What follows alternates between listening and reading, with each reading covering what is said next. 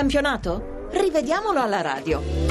Sì, buon pomeriggio, nuovamente buon pomeriggio dagli studi RAI di Milano, grazie a Luca Gattuso e Lorenzo Baletti per la collaborazione in redazione e a Massimo Bozzoni per quanto sta facendo alla console. Partiamo dall'anticipo di oggi a pranzo, vinto dalla Juventus sulla Fiorentina per 1-0. Il primo episodio coincide con il gol della Juventus che arriva al 42esimo del primo tempo con Asamoah. Sul tiro del Ganese c'è una deviazione di Pizzarro con il tacco che mette completamente fuori causa Neto, ne parlava qualche secondo fa Montella ai nostri microfoni. Al secondo della ripresa il gol annullato ingiustamente alla Fiorentina sulla punizione battuta da Pizarro, Diachite sfrutta il rimpallo con Pogba e mette dentro a gioco fermo. L'assistente Nicoletti segnala il fuorigioco del difensore Viola senza accorgersi che Pogba con il piede più arretrato lo tiene in gioco. In casi così controversi la FIFA raccomanda di tenere bassa la bandierina.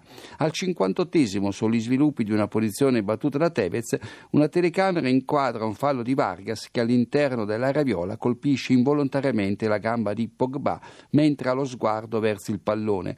Il fallo però resta da rigore, la volontarietà, ricordiamolo, vale solo sui falli di mano. All'ottantesimo Matos, due minuti dopo aver colpito la traversa in posizione regolare, si lascia cadere nell'area bianconera senza subire fallo da Chiellini, immediato il giallo per simulazione. Tutti nel primo tempo gli episodi che riguardano il pareggio a reti bianche tra Bologna e Sassuolo. In avvio Cannavaro ostacola Crespo che finisce a terra nell'area del Sassuolo. Per l'arbitro guida il contatto non vale rigore, d'accordo con lui. Manca poi il giallo a Magnanelli che ferma una ripartenza di Ibson all'undicesimo del primo tempo e poi al 25 Crespo finisce a terra nell'area avversaria dopo un contatto con Ariaudo avvenuto però fuori area e l'arbitro non lo prende in considerazione in soldoni più simulazione che altro. E andiamo al Bentegodi di Verona dove il Chievo ha battuto il Genoa per 2-1 con altrettanti rigori. Al quinto il primo, sugli sviluppi di una punizione, Conate trattiene vistosamente Stojan tirandogli la maglia, rigore inevitabile dal dischetto Paloschi spiazza Perin. Al trentunesimo l'arbitro Gervasoni, su indicazione dell'assistente Marzaloni, annulla il pareggio del Genoa e la Moviola gli dà ragione perché Gilardina è in fuorigioco nel momento in cui corregge di testa il tiro cross di Motta. Al secondo minuto di recupero il Chievo vince la partita con il secondo rigore a suo favore. Lo provoca Motta che commette una sciocchezza mettendo una mano sul petto di Lazarevic che gli aveva preso il tempo e non ci pensa due volte a lasciarsi cadere. Gervasone, al rientro da primo arbitro dopo il referto contestato in Parma Fiorentina su Borca Valero, concede il rigore mentre Gasperini polemicamente lascia il campo. Il gesto, a mio parere, vale il rigore soprattutto dalla visuale dell'addizionale Ostinelli.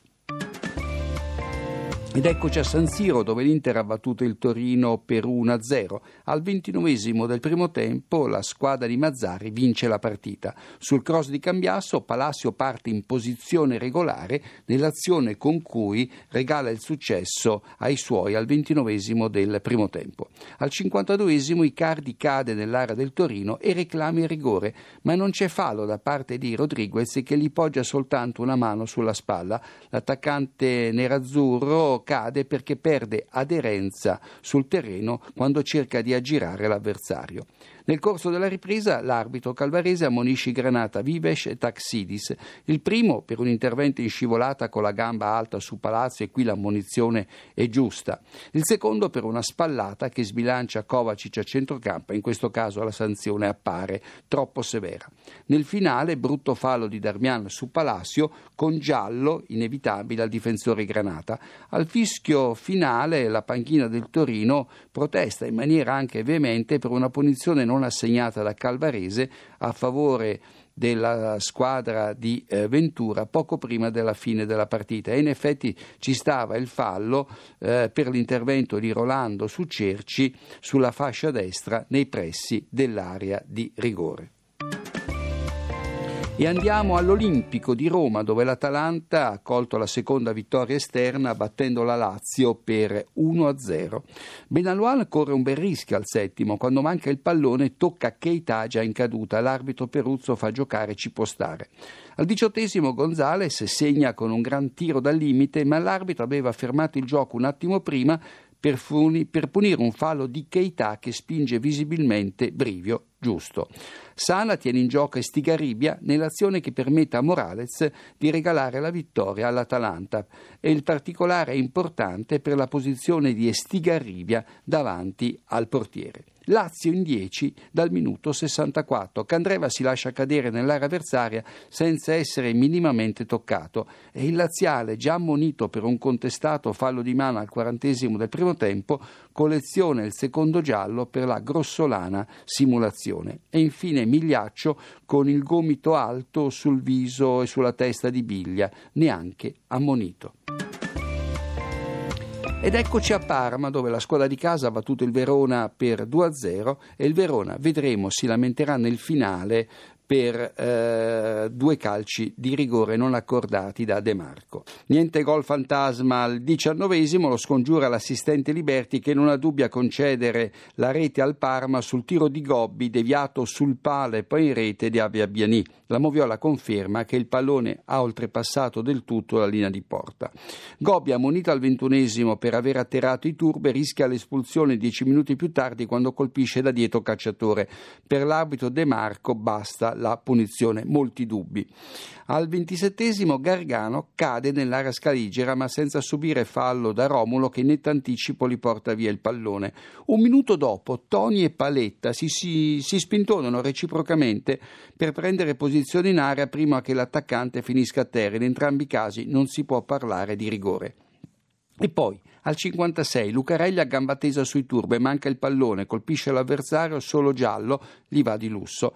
Nel finale il Verona reclama per due volte il rigore. Al 78 Molinaro colpisce il piede di Sala dopo averlo anticipato sul pallone. Non è rigore, dice l'arbitro De Marco, qualche dubbio perché per regolamento il contatto deve essere marginale e questo non lo è.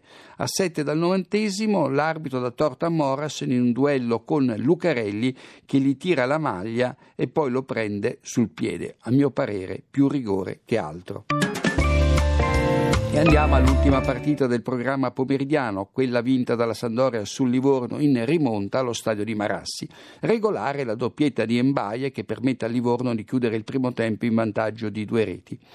Poco dopo la rete di Kristicic che avvia la rimonta della Samp, Palombo compie un fallo inutile spingendo all'interno della sua area Greco che aveva già perduto il pallone. Una leggerezza poteva starci il rigore a favore del Livorno in quel momento avanti per 2 a 1. Invece per l'arbitro Giacomelli e i suoi collaboratori è tutto regolare.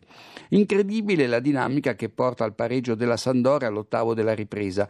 Su un cross da destra, testa a testa tra Okaka che è in baia con il pallone che finisce verso il centro dell'area dove Ceccherini di fino beffa Bardi. Di Carlo richiama il difensore che si siede in panchina fra le lacrime.